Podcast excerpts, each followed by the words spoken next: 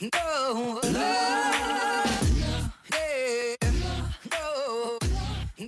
Welcome to the Rebel Heart Coaching Podcast, where BSN registered nurse, integrative health practitioner, and board certified life coach Samantha Shatek teaches you how to go beyond managing your circumstances and start intentionally creating a life you love using her proven strategies.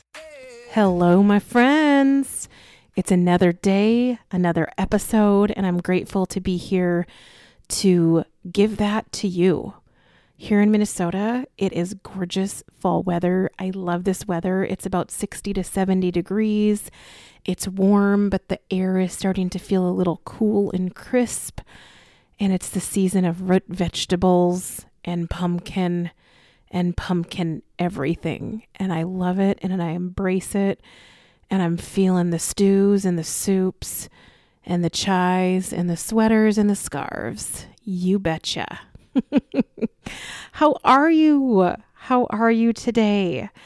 Today, I want to talk with you about being present in the moment and how we can be of service in everyday life. So, as always, my episodes are often inspired by my everyday life or things that I'm working through or observing. And I was recently in the office at the hospital where I work as a part time integrative health practitioner and coach. And I happened to overhear another employee talking to another. And the office where I sit, which I'm not there that often, I'm actually out on the floor a lot, but I do check in and out of the office uh, at the beginning and at the end. It's a really tiny office. It has several dividers with cubicles, so I couldn't see the people talking, but I could hear them. And one woman was talking to another about how she had never been in a car accident Yet she has a tremendous feeling of anxiety while driving to and from work on the highway, especially in the city and especially in rush hour traffic. And my ears perked up mainly because I used to be her. And actually, in some ways, those of you that know me, I still am her in some ways. And although my car anxiety is much better, and I'll tell you about that a little bit later in the episode. It still rears its sneaky little self in inconvenient moments. But it's these moments where we are in the right place at the right time and we are given the opportunity to say something, to do something, or to make a difference. And I just had a feeling in this moment for this situation, and I just knew that overhearing this woman talk about something, especially what she was talking about, was an opportunity for me to be of service. And I knew I needed to say and wanted to say something.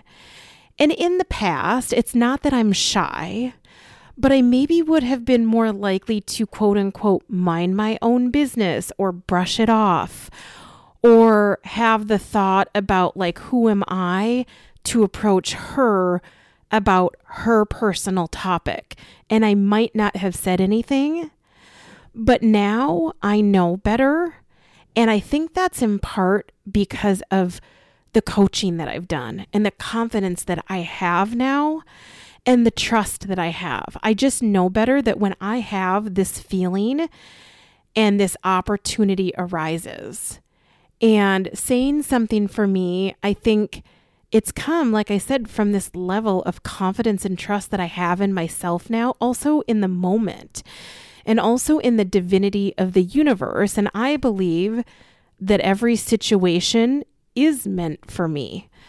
And I don't necessarily mean that we always have to say something or take action, but maybe there's something to be learned. Maybe we're supposed to overhear something. But I know and I believe that I belong in every place that I go, in every room that I step into, I belong there. And that when I'm in tune with what is needed, that it almost just becomes a way of life. And so in this moment, I just knew it was a sparkly moment where I knew that it was an opportunity and a calling that I felt almost from within my body to say something just to be purely of service for no other reason other than to help. And because I knew exactly what this person was going through inside and out, because I've struggled with this same thing. And I also believe and know that my presence, my input can change and can help people. And it's powerful. And that's why I coach, because I know that about myself. And I know also that listening to someone and holding space for someone is a radical act. Being present with someone is really powerful and it can move mountains. And I also know that, you know, not all of the same things that will help one person or help me will necessarily help everyone. But I do know that the things that I've done and the things that have helped me in my journey, specifically with car anxiety, definitely can and are helping others too.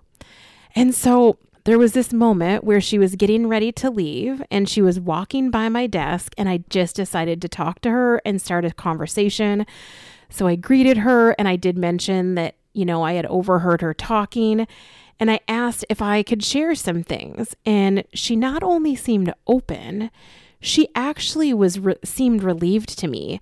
In fact, she pulled up a chair and sat down next to me by my cubicle to listen and had the biggest smile on her face and was super receptive.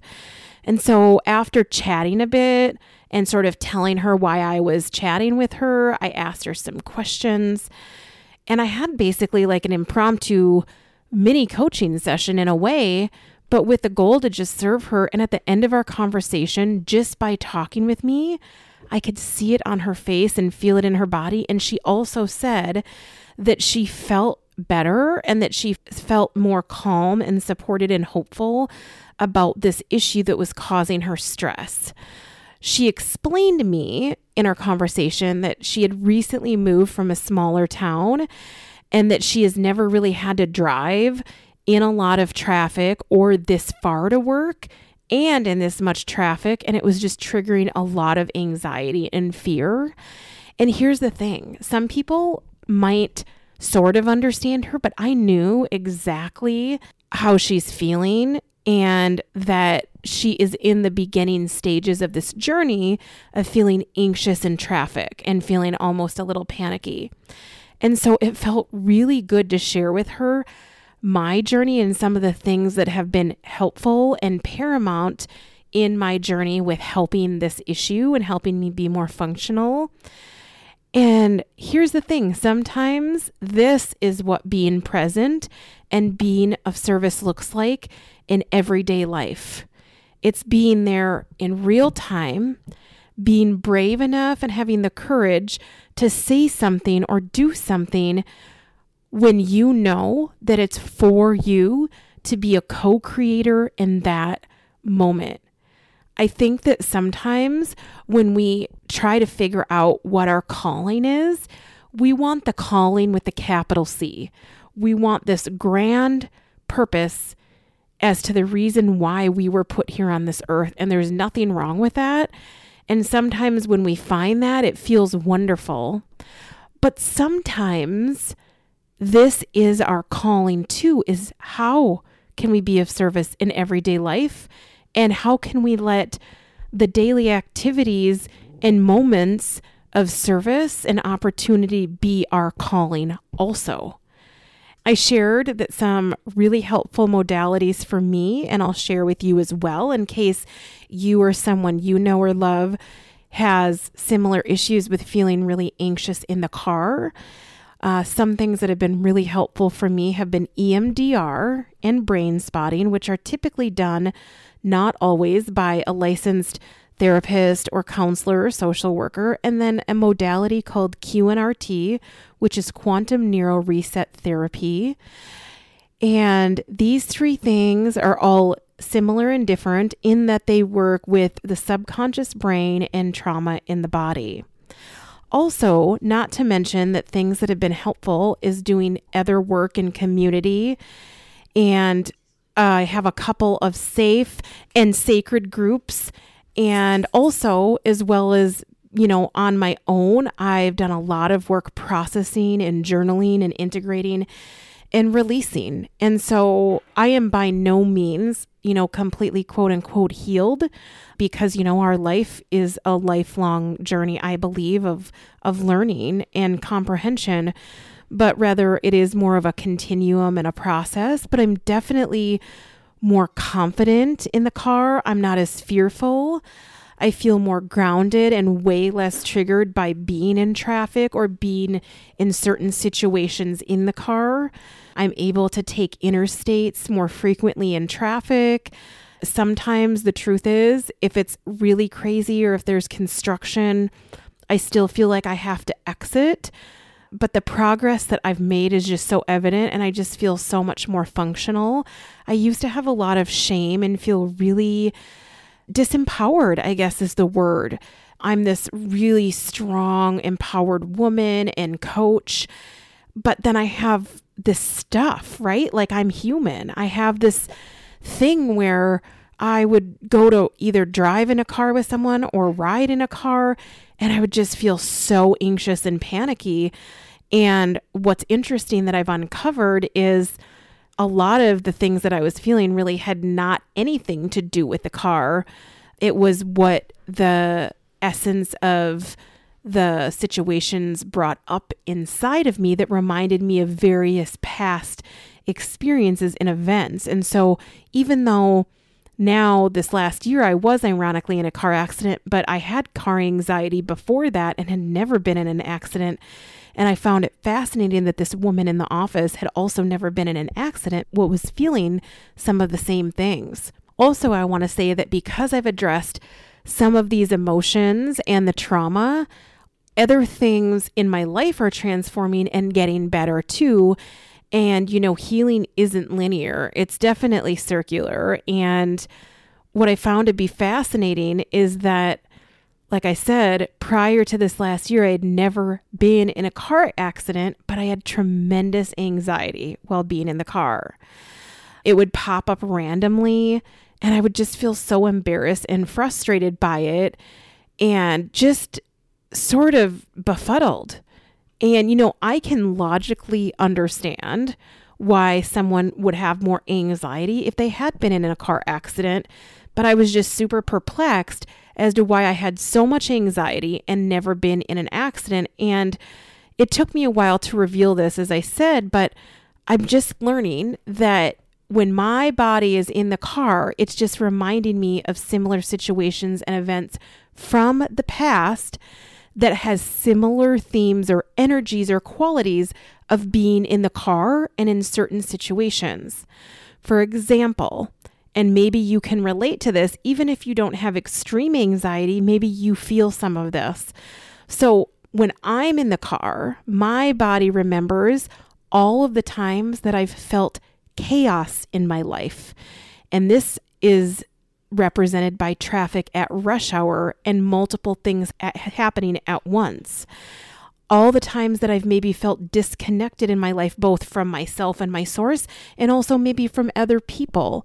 So, if you think about this, when we're in the car, no one is connecting with one another, but everybody's doing their own thing, yet we're in these sea of people who are sort of disconnected in some ways, like no one's communicating. And everybody's just in their separate bubble of the car. So that's another theme. Here's another theme times that I maybe felt out of control or felt like the control was in the hands of someone or something else in my life. And this is representative of, for example, when a car cuts you off in traffic or if a car stops suddenly, you're at the whim of the other person's actions. Your safety and livelihood can depend on that. So, all of the times also that I might have felt trapped or confined in my life. And this is represented by when there are roads with construction that have no shoulders and exits. It brings up this feeling of being trapped and not being able to escape or get out, which is so interesting. And what about all the times that I felt pressure in my life? And I feel this the most when cars are riding behind me or aggressively tailing me. It triggers this feeling of pressure. So, what would happen is all of these multiple situations, every time I got into the car, there would be situations in traffic or on the road that would trigger one or many of these unprocessed emotions or memories. And it would give me incredible anxiety and sometimes even panic. Sometimes it would be bad. So there would be a point that I would maybe start to have a panic attack and I'd feel like I'd have to pull over immediately or take the next exit and just take residential roads where there would be an escape or I could go slower. And I never logically or intellectually could figure it out or figure out what was at the core of this anxiety. And it turns out as I said, it was never about the car itself or driving as much as it was about the themes that were coming up that when I was in the car, it felt like to my mind and body and how I didn't feel safe because of similar situations from the past. Or if I didn't feel safe, it was that I was trapped or being controlled or whatever the situation is. So basically, this was a signal for me to dig deeper and get curious and to acknowledge and to heal so it didn't limit my life. And because it kept getting louder and it didn't get better, I tried a lot of things. You know, I try I would try deep breathing. I read a lot of books. I would uh, try just accepting and feeling the feelings, which did help but it didn't necessarily make the root of the problem go away. Some of it helped me cope. But underneath, there was always still this sort of like low line dread and anticipation or worry about the thought of driving because now it was a thing. And it was this thing that was happening. And it, now there was a repetitive pattern. And I just had to endure it. And it was super uncomfortable and it was never really getting better. It would maybe come and go in waves. But then I started mostly staying off the highways and only taking or excuse me, I started staying off like interstates and only taking highways or residential roads, but hardly interstates. But here's the thing I refused to not drive or let it win by any means. So the first thing I tried was QNRT, and that helped quite a bit. Then there was a time where I went to a travel nurse in California and I was away from my QNRT therapist and couldn't find one there. But then in the last year or so, I started with a therapist doing EMDR and brain spotting, and those are both body based therapies, which I really resonate with. And it feels like they really get to the core of the trauma and the memories without having to talk about it a whole bunch. And it's been so insightful and healing. And, you know, again, what works for me might not work for you. But I feel like these therapies have been truly wonderful and they've been a game changer. So it's worth mentioning. Also, another key point here is this if you have lived through something hard, or if you have accomplished something that you had to figure out on your own, or if you've healed from some experience, that automatically makes you an expert in that topic.